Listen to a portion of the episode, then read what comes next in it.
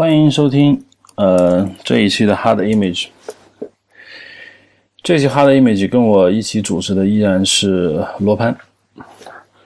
我们 Hard Image 这个这个名字，Image 其实不一定完全指电影，因为 Image 这个词就是影像，影像可以指电影，也可以指照片，甚至是可以指绘画。然后呢，我们今天可能想从绘画开始谈起。就是你还记得咱俩在就曾经说过，就是我们我们可能有一个很很有趣的一个爱好，就是我们记得以前在比较小的时候，比如天气不太好，或者说风雨交加的时候，我们就会摆一个很大的一个案子，然后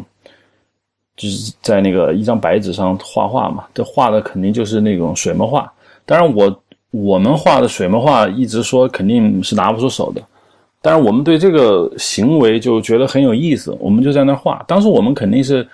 模仿一些我们见过的一些文人，中国比较经典的那种文人山水画的风格，在画这些水墨画。但是那个时候我们很小，我们那个时候觉得好玩呢，跟普通的小朋友拿着颜料在那一张白纸上画各种各样的色彩还不太一样。就我们那个时候觉得。一个毛笔，一个黑白的东西就能够在一张白纸上画出那种自己觉得很棒的绘画。肯定我们两个人当时的水平绝对没有到中国文人那种高度，但我们依然觉得它很有意思。所以我就对中国绘画这一点就感到特别有兴趣。因为就据我目前对于西西方美术史的了解，似乎西方美术史没有出现过完全以黑白两色作画的。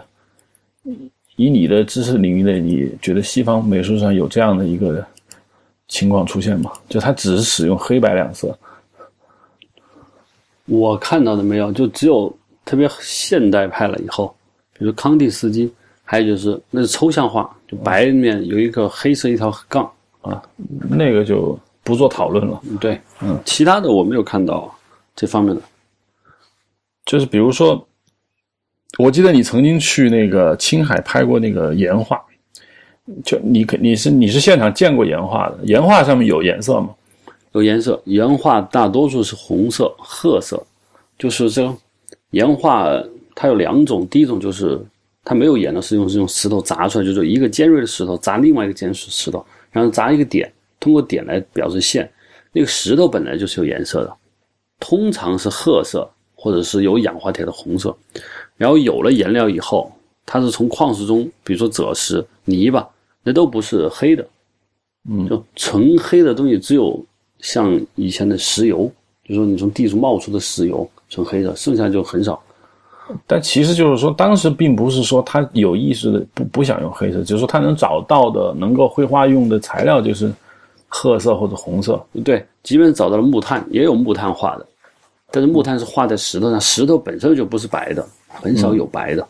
嗯，所以说他就我没有看到我我没有见过木炭画的壁画，而且木炭画的是存留不下来，因为水一冲木炭画就没了。当时他们对于颜色的这种使用，可能是已经有这种想法了，因为如果说他们呃能拿到手的那些颜料涂到墙上，他们看见了那种颜色的那种效果之后，我觉得原始人类他是有对颜色进行使用的一种。欲望可能由于当时并没有那么发达的这种工工艺，所以他们不一定能找到那么多的颜料，但是他们确实是想用。然后呢，回到我们中国古代的绘画，因为我看了一下这个中国中国我们中国传统的绘画史，一直到唐代，包括宋代，都非常的这种对颜色的使用都很好。但是大概到了南宋之后，尤其进入元代的时候，中国的这个主流绘画。尤其是文人山水画就进入到黑白两色，那么到黑白两色之后呢，形成了一种主流。呃，那么可能说从画院系统来讲呢，他们有工笔啊，或者上一些非常漂亮的颜色。但是对于文人山水画呢，它只用了这种单色来描绘。这是一个什么原因，使得中国的绘画从有颜色并且做到颜色用的非常好，进入到一个文人画只用白色和黑色这两种颜色来进行绘画，它它的原因是什么？这个这个特别特别大的一个话题，就山水画文人画产生的原因。就我不是搞美术，但我从我所了解的这两个画的首先的一个重大的原因我认为有两个，第一就是文人对政治的态度发生了极大的逆转，因为元朝它是蒙古人建立的政权，就汉族的知识分子首先跟蒙古政权是格格不入的，并且男人是最低的一个社会阶层，于是。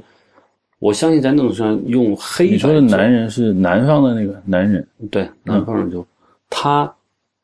他在作画的时候，首先是一种对政治当局的一种态度。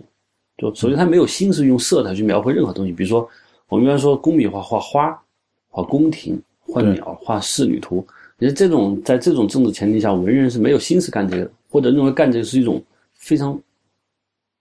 媚俗的事情，因为他们就不会去干这个事情。然后他们又找到了山水画，山水画就是黑白两色本身是一种政治上的清白，一种暗示，是这个东西。第二个，我我觉得还有一种可能，就是因为所有人都知道水墨画的那个墨实际上是非常便宜的，实际上就是一个就是从地里挖的那个就是石墨，通过初加工烧，然后变成这个东西，然后就是变成砚，才能水。这个东西本身价格，而颜料在古代是很昂贵的，所以真正的能画工笔画那种是宫廷的画，就有皇家配。既然知识分子根本就入不了体制内，他在体制外，他能画这种东西，他的成本他也受不了，于是就画这个东西，并且他手拿起来就能画。这两种原因加在一起，我我感觉是这种以墨和宣纸为主流的这种画都能存下来。对。因为从《红楼梦》里面，就是曾经有一段，就是当时刘姥姥进了大观园以后，然后让那个迎春还是惜春让她画一幅画，然后惜春、迎春她没有颜料，她就找王熙凤去要，王熙凤也没有，然后就找薛宝钗要，因为薛宝钗家里是有钱人，薛宝钗就说：“哎呀，你们不知道那个颜料有多贵。”他就，当然《红楼梦》花了一大段来描写这个颜料有多昂贵，然后因为颜颜料，并且在中国古代颜料很容易这个。干，所以它必须在颜料碟子底下放一点小火，要烤着。然后颜料完全是粉末，又不具备粘性，所以他们要用那种明胶啊、鱼胶啊来调，然后才能涂到那个画上。所以颜料本身非常昂贵。那么从你那一点刚才讲过，就是说文人其实搞这一套不仅是没钱搞，并且他们认为中国有一个非常有趣的一个对文艺评价的一个点，叫做匠气。就一旦什么作品被沦落到评价为匠气，这东西基本上就毁了。中在中国，匠气绝对不是一个听上去还行的词。一般一说匠气就会毁。那么文人来说，画一幅画要劳师动众，并且搞出这么多东西，尤其是涉及到颜料的保温啊、调制，对于文人来说，这已经就到做奇技淫巧这个行列了。所以他们来说，这个就不属于艺术创作。艺术创作，就中国古代有一个著名的有一个画论，我记得就是。就统治了中国绘画界大概有几百年，叫气韵生动。就是说，一个画如果评论气韵生动起来，那个画就是好画。所以对文人来说，凡是能阻挡他进行气韵生动绘画的东西，他就认为阻挡他的艺术创作。所以他一定要用最简单的方式，不受干扰的让他的才思能够发挥。所以他们就选择了水和墨。但但是很奇怪，就是说为什么只有中国这样？西方人。其实一样，他也怕麻烦，但是油画、颜料、调这些也也很痛苦。呃，对，这就是画这个，因为中国的文字非常发达，就中国至少历代统治发现，用文字的方式，就文字本身形成了巨大的宣传作用，就起作用了。但在西方，可能出于偶然，一开始宗教画就成为一个宗教画本身就是一个教会宣传它的道理一个很重要的手段，而且。西方的，我们知道，西藏以前的那些封建封建时期、中世纪也没有说政府要通过意识形态输出。我觉得意识形态输出被中罗马教会的输出已经取代了，并且本身统治者也是罗马教会的成员。因为宗教化本身就成为一个重要的宣传手段。而以我所知，基督教中这个受难、罪恶，包括人的欲望，这一切都不能是用黑白去表达。比如，首先要基督受难要有血。是吧？嗯，还有那个圣母的金色的光线，嗯，宗教般的这些东西，这你你必须要有丰富的颜色，才能让普通的那个欧洲的人，嗯，能够了解宗教传达的东西。所以，说可能从这么一个巨大的功能，导致它黑白就不可能去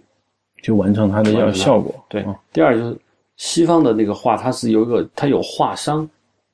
有贵族，有贵族，有画商，有画师，有市场。它这个是就这个就本身就有资金储储备。你你如果连有连都买不起这个，你就不要进这个里头来搞。嗯，所以说，所以我想从从这个里面来说，它的黑白的画就可能就根本就没有出现。有个很很有趣，就是说中国的山水画中，如果不题诗或这样的写字，这个画是不完整的。我一直在想，为什么很少看见西方画上面会题写诗？当然，他写任何一行文字都几乎，我到目前为止，我不太记得有多少画是上面很就至少把文字作为一个画的有机构成的一个很重要的一部分放进去的。对，因为中国的文字本身是有意境的，比如说中国的中国产生了诗歌和词，就没有这幅画，就一张纸上写的几几首诗和词，本身就有很强的意味。包括中国还有书法，西方英文中没有书法，就是说，在一幅画中，这个书法本身也是一种你用墨和手段，英文中和别的语言中没有，可能就因为这个原因，使这个字本身没有太多艺术价值，就没有放在画上面。而且我刚才提到了。西方的这些宗教画，还有包括世俗画、世俗风情画，主要是市场上使用。画师的名字不重要，不重要，或者是根本就不能写上去。因为重要的是拥有者。画师本身的地位不高，就不能允许你有名字。如果是宗教画，你用你写你你写的一个画家的名字也是不允许的，因为你这个名字不能代替基督、代替圣母的地位，所以他就不能留名字。而中国的话，本身这幅画就是。要充分表达这个作者本人的名字，我是，比如说我是谁谁谁，我画的这个画，你本身的所有气质在里头。嗯，中国的画跟那个作者本身，跟他的观点很有关系，所以我我没有看到哪个画里面有字。但是说到你刚才说的这个黑白影像，我想西方一定找到了石墨这个东西，或者他们里面有，因为画中油画中有黑色嘛，大量的黑色。对对，他们怎么使用黑色？但他们一开始，他们就把这个色彩的使用就已经深入到一个很深的理论上去了。他们不会放弃这个东西，完全用极度抽象的这个东西来表现这个大千世界。那是中国跟中国的文化系统有关。中国就总来一开始就有阴阳，对八卦这个东西，就用极度抽象的解释复杂世界。西方是用就是用复杂的东西来解释复杂的世界。嗯，它有西方的东西从。视觉语言上，最开始就是计时的。中国最开始也是计时的，比如说工笔画也是计时。但是从文人画开始，玄学开始出来以后，慢慢的就是走向抽象化，而且画本身的功能，大家知道，中国画的功能和西方那个画的功能是不一样的。可能有这些原因，导致西方没有出现纯黑白的画。对，就是刚才有一点，我觉得可能需要强调一下，就是说。西方的画家一般来说有教堂或者大贵族，你像鲁本斯，他完全是给贵族画画，那么本身财力上比较丰丰丰厚，那么在这种情况下呢，雇佣画工给他们绘画，像鲁本斯，包括达芬奇本人，他都有一个画室，都有很多学徒替他就打底子。或者是达芬奇或者画家本人先打个底稿，那上基本色是他的学生上，他很早就形成了一个产业。这种产业无论是面向市场也好，还是面向一个贵族或者是教廷也好，他很少变成了一个完全个人创作。可能就我目前看，西方绘画完全变成个人创作是很晚的一件事情，而在中国呢，绘画可能从宋元时代起，基本上除了宫廷上有一些画师替皇帝画那些宴会啊，包括一些庆典，那基本中国画基本是一个个人创作。那个人创作呢，这有一点就很奇怪，就是说为什么中国的个人创作中把黑白两色的画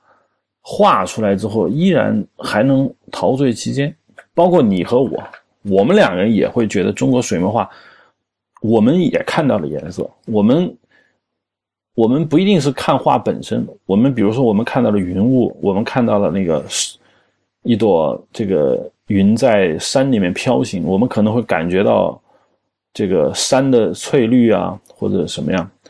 因为本身中国画也有一些有用颜色的，比如说金碧山水。金碧山水就是它只用石青、石绿这两种颜色来画，这是当然很早的叫青碧金碧山水。张大千的很多那个水墨画也是金碧山水，但是他只用两种颜色，石绿跟石青，他也不用别的。后来到清代的时候，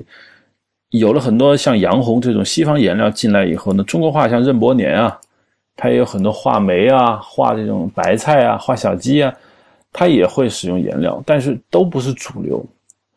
真正主流的绘画，包括像八大山人啊、郑板桥他们，用颜色都是非常少的。就是他们依然在黑白两色中找到了他们心目中的这种意境，也就是说，黑白色他们认为足够。那么我就想，上次在美术馆我看到郎静山的那个摄影展，因为郎静山那个时代是已经可以。至少狼静山不是完全处于黑白摄影这个时间段，他是可以接触到彩色摄影，他依然把他的摄影作品搞成了中国水墨画。嗯，就水墨画的魅力到底在哪？它与其说它本身是一种绘画，不如它是一种想象，因为它不写实。嗯，对，是我自己在画山水画的时候，我自己有一种感觉，就是山水画能把你带到你纯纯粹你的精神世界上去。就山水画，首先跟真实世界并不一样。我们看的所有山水画，它的透视，它就跟真实世界是不一样的。你能看见很多。第二，山水画就是山是没有底的。你发现山水画中山没有跟地平线接触的这一刻，它就被云雾给挡着。为什么被云雾挡着？就是它要建这种虚幻东西，它它不是扎实的东西。就山水画画的时候，我看山水画和画，我画山水画的时候，感觉特别就是进入你的纯想象世界。这个想象世界是。基本上是抽象的，这跟我们看西方的画，它不是想象世界，它的再神话故事，它也是人间的事情，把它反映上去，不是想象世界，它是用一个手段表现现有世界。就山水画，因为它有特别强的带有你精神家园，就你可以把你的孤傲、把你的孤独、思乡、羁旅之愁都可以放进去，就完全是纯精神空间。就这可能是山水画吸引。嗯，人的原因还有一个，就画和诗和中国文人本身气质，这个就根本就分不开。你把一个中国的，比如说中国那个词人，就我们就说南宋最有名的，嗯，词家李煜什么的，呃，南宋，比如说最有名的辛弃疾，嗯，辛弃疾是应该他是一三多少年的是吧？你扔到欧洲，一三几年是文艺复兴之前嘛？就欧洲文艺复兴就是应该是在。路德教派那开始兴起的时候，你放他，他到欧洲就买找不着北，他就没有办法实现他任何的东西。可见辛弃疾不能独立存在，辛弃疾必须有很多辛弃疾们及欣欣赏辛弃疾的人，这个文化系统存在。嗯，这就导致了山水画，它除了画本身，还有画欣赏画的人之间的交流也在起作用。嗯，是这个原因。我想那个时候应该工笔画也存在，就有色彩的工笔画也存在。你像那种年画，嗯，对，中国的年画一直是特别特别，那肯定被知识分子就认为这是看不上的东西。就山水画和中国的世俗画 就严格的不在一起。对，因为昨天还看了一下中国美术史，就是说他讨论了扬州画派，就咱们特别熟悉的就是郑板桥他们就是扬州画派。但扬州画派说扬州八怪，扬州八怪本身不止八个人，他就说。扬州画派是中国绘画史上一个非常大的分水岭。就扬州画派之前，中国没有商业化；扬州画派之后，郑板桥在门口贴了大幅多少多少钱，小幅多少多少钱。金龙他们就是扬州八怪之一，他们就是直接标价，就是我多少多少钱画。中国古代绘画，尤其文人，说我卖画是不可能的，卖人的只能朋友之间卖，公开在外面标价卖是不可能。扬州画派由于当时靠近这个最富庶的地方。从扬州画派一直到，我们就说有一个画派叫做海上画派，就是晚清的海上画派，就这是个很大的分水岭，就是画面越来越俗，就像你说的，包括像这个中国出现的这种专门给市场或定做的这种，比如说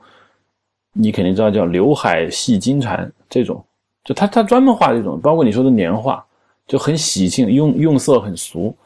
但是。就即使极盛到清末，海上画派那么强大的时候，依然在中国绘画界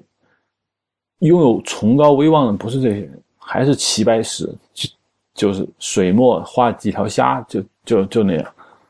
他因跟为，因为中国知识界一直就崇拜他们，嗯，就中国知识界一直崇拜他们，也崇拜他的东西。你还发现没有？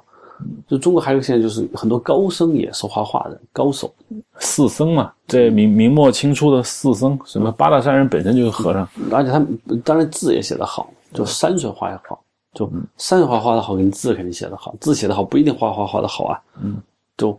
我发现我发现很多僧侣他是画画高手，因为僧侣他的生活状态特别符合文人想要的，就是超凡脱俗嗯，这个意境。但我在我不知道西方有没有传教士、牧师本人是画宗教画的高手。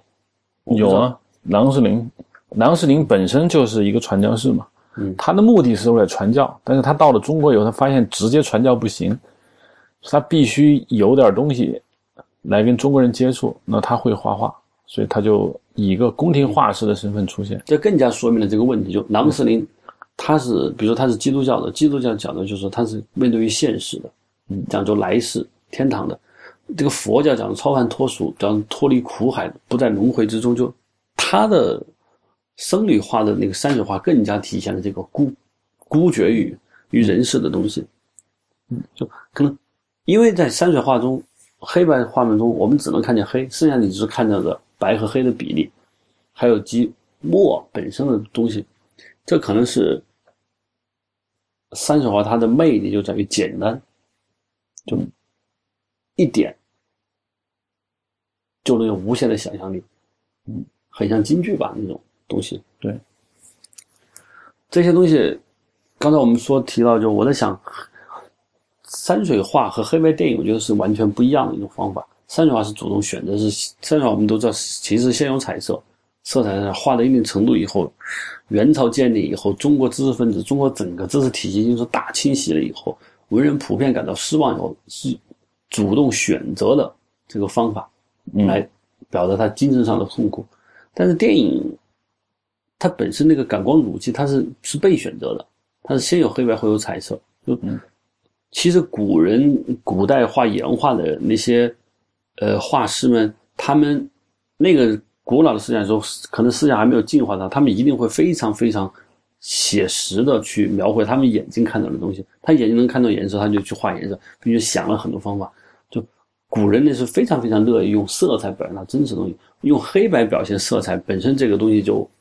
很奇怪。嗯因为你你为什么要用黑色？那红色你用黑白怎么去表现？表现不出来。当你的精神领域还处于把画当成现实的翻版的时候，你就不可能用黑白去搞它，只有把画当成精神上那个翻版的时候才会去搞。所以说，这个电影胶片就，而电影胶片一开始出现的时候，其实是对于当时来说是个很，我认为黑白刚出来以后，不管是观众还是电影工作者都感到不满意，就认为观众看这是怎么回事，跟我看的没有色彩，摄影师还有很多人都觉得不满意，只是由于电影发展发展发展发展，发现电影还有叙事功能，还有剪辑技巧，还有一切，还有社会批判，慢慢慢慢就由于没有办法用色彩表现色彩，于是要用黑白表现色彩，表现明暗关系的时候，产生一部分大师产生一种他特殊的语法，反而当黑白变成彩色电影的时候，很多大师们不适应，因为他积累了几百年的、一百不是积累了几十年的一套语法，突然不能用了。它跟山水画是不一样的。所以就是说，电影本身一开始它只有黑白摄影，就你想用色彩也不行。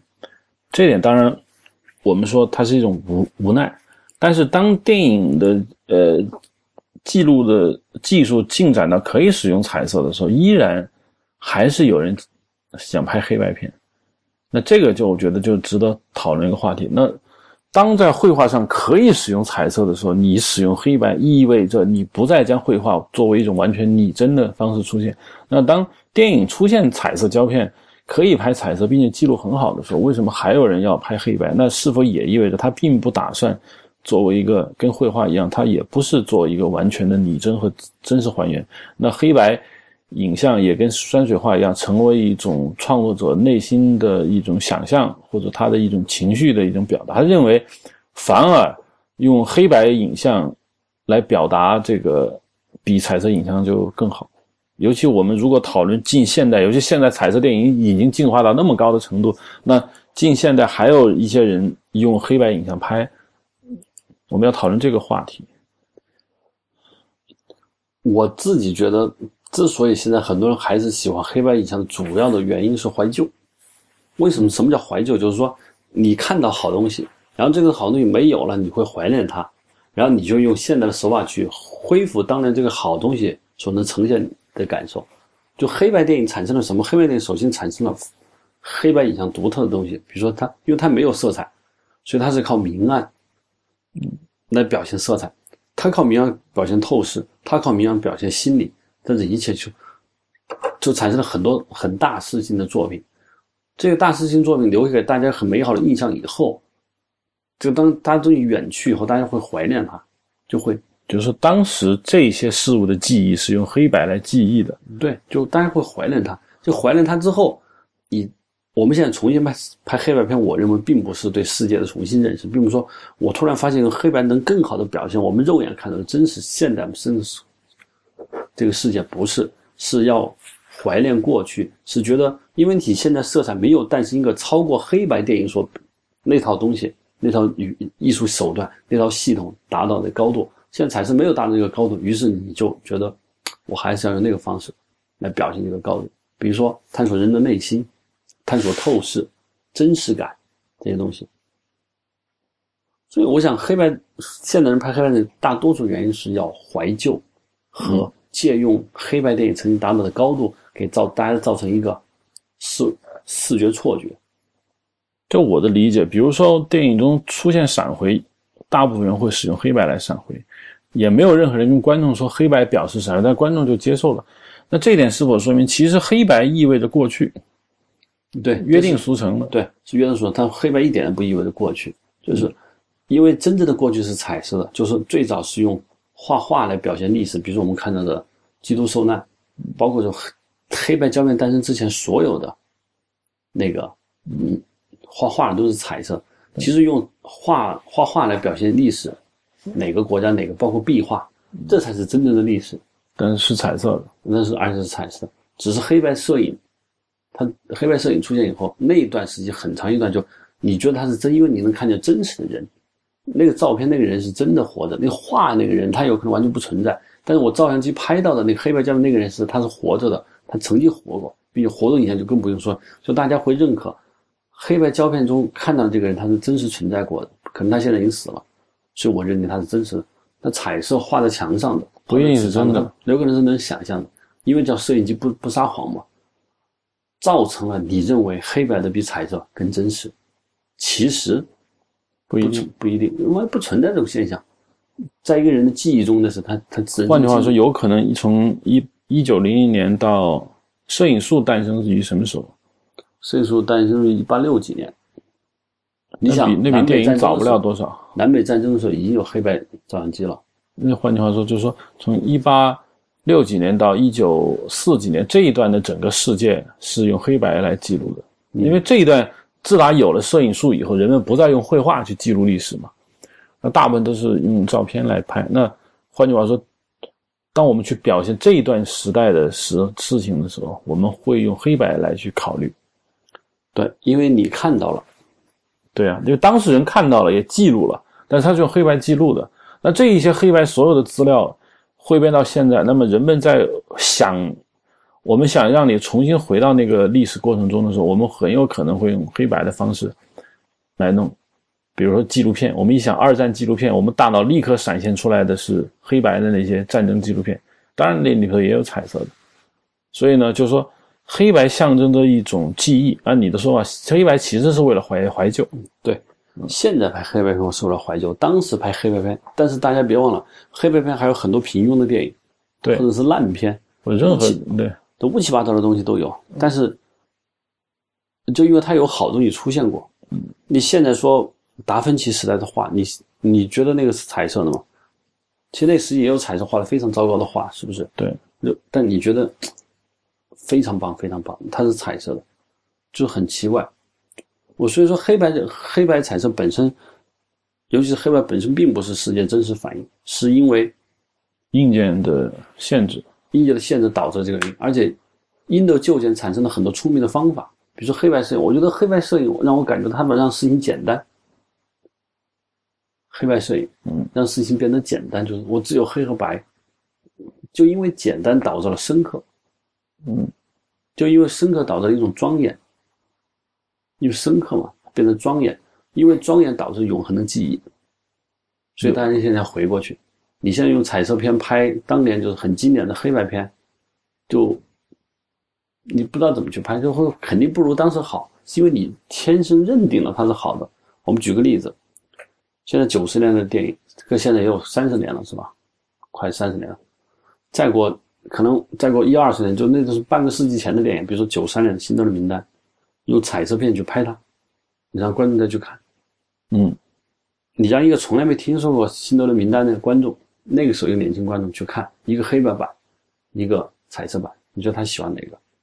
我觉得他会喜欢黑白版，因为他虽然没有看过，但是他。这个人类的历史是继承的，是线性的，它不是断的。就他都会知道，黑白的是那个时代特有的一种影像记录方式。他看黑白一定认为比彩色版要好。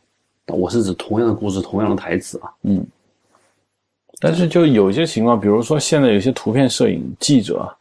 他依然在用黑白胶卷在拍片子。当然，不一定是新闻照片嘛，就是说在现在的图片摄影界，依然还有大量使用黑白照片。他记录的是当下，他并不是去记录过去，那他还是用黑白来记录此时此刻的世界，这是出于一种什么？出于一种就是新的语法还没有建立的原因。就比如说一个古人，他只会用诗五言绝句来表现他的想法，他对白话文他不了解，白话其实更灵活，可能产生更可能性更多，但他只会用五言绝句来表现书写他的东西。于是他的现在他还是只能用五言绝句，虽然他用白话可以说话，但是他不认为那是好东西，一点也不如五言绝句或七言绝句那么好，他还会用这个方式去表达。你是说，就黑白照片那个时代所诞生出来的构图光影，到目前为止还没办法超过，没办法超过，而且新的东西你没有办法能达到跟它同样的好。就比如说我们现在。你现在我们要表现古人之间的友谊，我们拍部电影，我们要表现古人之间的友谊，你就会发现，你台中自创了一首词，其实什么什么词或者一首诗歌，那你现代人写的用模拟，一定好于用白话说。两个文人写了封信，我证明，你要多吃饭呀。你的诗里面就，你会觉得好没不好？因为你觉得现在这个白话的语言跟当年的诗歌比差太远。其实差多少呢？本质上是没有差距的。白话更准确，更细节，嗯，是吧？更能通过语气语调表现。而那个时候特定的，它形成了这个东西，你就没办法，就你不能，你没有办法否定。假设这个文化成果没有出现所带来的结果，那同样黑白摄影就是你没有办法去想象，如果没有黑白摄影这些大师作品之后，直接就是彩色一直来的东西做不到。而新的东西产生那么多，你没有办法做好。你就只能回回到黑白去。现在很多黑白摄影师，我跟他们聊的时候，他们觉得黑白摄影师能遮丑，黑白影像，因为它只有黑白灰，它一方遮丑。这个所谓遮丑呢，其实严格意义上所谓的遮丑，实际上是一种怀旧，就利用大家对这个黑白影像的怀旧感，使它产生其实并不存在的那种庄严和真实感。就是发现，我就发现很多影像拍的很一般。但如果说先去色变成黑白，然后加点反差，立刻就会感觉好很多。嗯，其实它一点也没好，它一点也没好，他一点的对这个真实存在的东西没有加分，也没有减分。嗯，它只是变得像，像我你你你的意思是说，当它变成黑白以后，它更像好的好的东西。嗯，因为好的东西是黑白方式存在过的，对，或者说黑白时代也有一些很不好的东西，但是被淘汰了。因为随着时间的推移，现在你能看到的黑白影像都是好的，所以就画了个等号，就是说黑白摄影等于经典的好的摄影。但是我想问你一个问题，就是说，比如说我们俩曾经拍过一个片子，就是黄土窑，我们用黑白拍了，那那我们当初是这么功利的说，哎，黑白看上去会比较经典，会比较像好影片，还是有别的想法？对，就我至少我当时是这么想的，就是我发现，嗯，黄土地那个用当时数字摄影机去拍黄色的那个，它色彩感很弱，嗯，很灰，色彩感不强，造型感也不强，于是我觉得它拍起来不好看。所谓的不好看，就是你没有找到一个参照的范本去跟它靠近。嗯，其实这个黄土为什么不好看？宇宙、上帝诞生任何东西都不存在好看和不好看，它是客观存在的。你之所以觉得它不好看，是因为你见过以前的画画，以前的画色彩分明，反差合适，很舒服，那种美感、艺术性的美感，它已经约定俗成了，所以你觉得不好看。所以我就发现拿机器拍。没法看，但是你调成黑白以后，就会让这个没有颜色的颜色的红、赤、橙、黄、绿、青、蓝、紫的变化变为黑白灰的变化。当变成黑白灰的变化，产生了一定程度的美的假象，它像是我们见过的某些经典电影的，比它靠近了。这是其其二，就是它非常的不一样了，因为你肉眼看的是你拍出来那种彩色拍，跟你肉眼看的很接近，但是变成黑白，跟你肉眼看的很不一样。这艺术就是要跟很不一样，产生陌生感。于是就其实是挺功利的，对，就产生这样，觉得还不错。嗯，那比如说如何评价？比如说我这举了几个例子，像那个咱上次聊过的白丝带，他为什么拍成黑白的？因为像他那样的大师啊，他拍成彩色的，其实那个故事照样成立。他为什么拍成黑白的？就我的原因有一个，就我不知道他自己怎么想。我就拍成黑白的，第一，他可能我觉得他。并不是为了真实，他拍彩色一样可以真实，因为伦勃朗的画，德国的表现主义丢了这些人已经把德国都画了很多遍了，嗯，是不是？而且非常的棒。你不，所以我觉得不是真实，而是我觉得他是为了让表现一种冷、简单、冷酷、平板化的生活，一点都不丰富。他要造成一种很死寂的这么一个窒息般的生活。他觉得黑白只有两个颜色。他想要这样东西，所以他用了黑白，而黑白恰好在很多电影中达到这个高度过。呃，换句话说，像白丝带的电影，假设我们假想象它是用彩色拍的，或者或者它就是彩色拍，只是后期洗印的时候变成黑白，那我们把彩色版本拿出来放映，你会觉得哪个好？这个就是你当你看了黑白的，我觉得肯定是黑白的好。对，就跟现在像《辛德名单》，它本来就是彩色胶片拍的。对你把彩色底片拿着，不做任何处理，直接它原来是彩色底片拍印在黑白正片上，嗯，是不是？嗯，那你把彩色底片原拷底片拿出来印成正片拷贝，你再看，你觉得没法看，因为你认定那个黑白是好。对，就我当时第一次在电影院看的那个黑白影像的时候，我当时觉得特别好，就是我突然理解为什么人要打侧逆光。这侧逆光很有可能是黑白影像时代搞出来的一种技术。侧逆光是把主是区分主体和背景之间最常用的手段。对啊，因为只有黑白影像的时候，因为颜色很接近，因为在现实生活中，一个一个同样明度的红色跟同样明度的蓝色，在黑白影中它变成同一颜色、同一灰灰度，所以需要侧逆光。这个侧逆光就是这么来的，本来不需要侧逆光。一个一个穿红衣服坐在一个蓝墙前面，他是不需要侧逆光的。他有了一个侧逆光，就勾了这个人，就让这个人和背景之间搓了，形成了经典电影的传统模式。大家觉得那像个电影，所以现在人当一个红衣服坐在蓝背景，大家还是要打个逆光，觉得漂亮。所以从艺术上来说，像什么东西，对，是很重要的。像是个好东西就好。比如说我们现在说，我们就说拍彩色片啊。你知道现在拍产生，我觉得从影调控制、反差控制还是在学达芬奇、米开朗基罗、伦勃朗、拉斐尔、伦勃朗、鲁本斯这一系列的东西，还在学他们，因为我们还没有超越他们。真的，我觉得现在人家斯大罗就是干，斯大罗就找了一个高度，他已经非常非常棒了，但是我们还没有超越斯多纳罗。可能现代电影科幻片导致后就完全不因为。古代壁画从来没有出现科幻场面，所以你没有可看的，也没有参照东西，你甚至连比较的对象都没有，那你就完全是难以想象那套东西。那如果你想象我们现在所有的科幻电影，在一千年以后，它的地位等同于现在看到过去的壁画，那那很有可能这对于未来某一个电影类型来说，现在这个时代所建立的某个高度成为一种参照，就好像我们在处理某些题材的时候，我们会觉得上帝之光顶光照射下来的这种给你的一种启示，你会拿来去学。那现在你科幻片古代是没有的，嗯，不仅没有电影，连任何绘图都没有。那现在科幻片的这种搞法，有也有可能会变成未来某个类型的一种参照系，就是说啊，我们拍的像某个东东东西嘛。那换句话说，就黑白黑白摄影的含义，实际上是一种功利和使它像什么东西。黑白影像本身并不产生。太多的东西，因为黑白时代留下来的好东西太多了，黑白时代留下来的坏东西已经被被淘汰了，看不到了。很有可能第一批